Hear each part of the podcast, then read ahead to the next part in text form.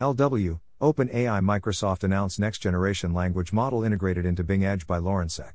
Welcome to the Nonlinear Library, where we use text to speech software to convert the best writing from the rationalist and EA communities into audio.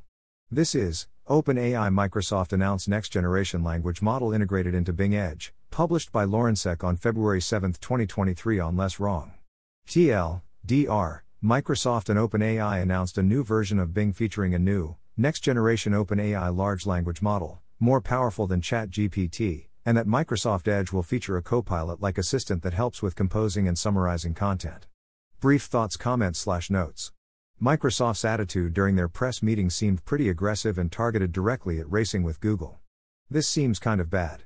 For example, a quote from Nadella The race starts today, and we're going to move and move fast.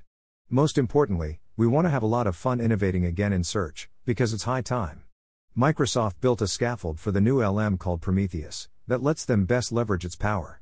Microsoft has also used the new LM in their Bing search engine, though it's not clear exactly how.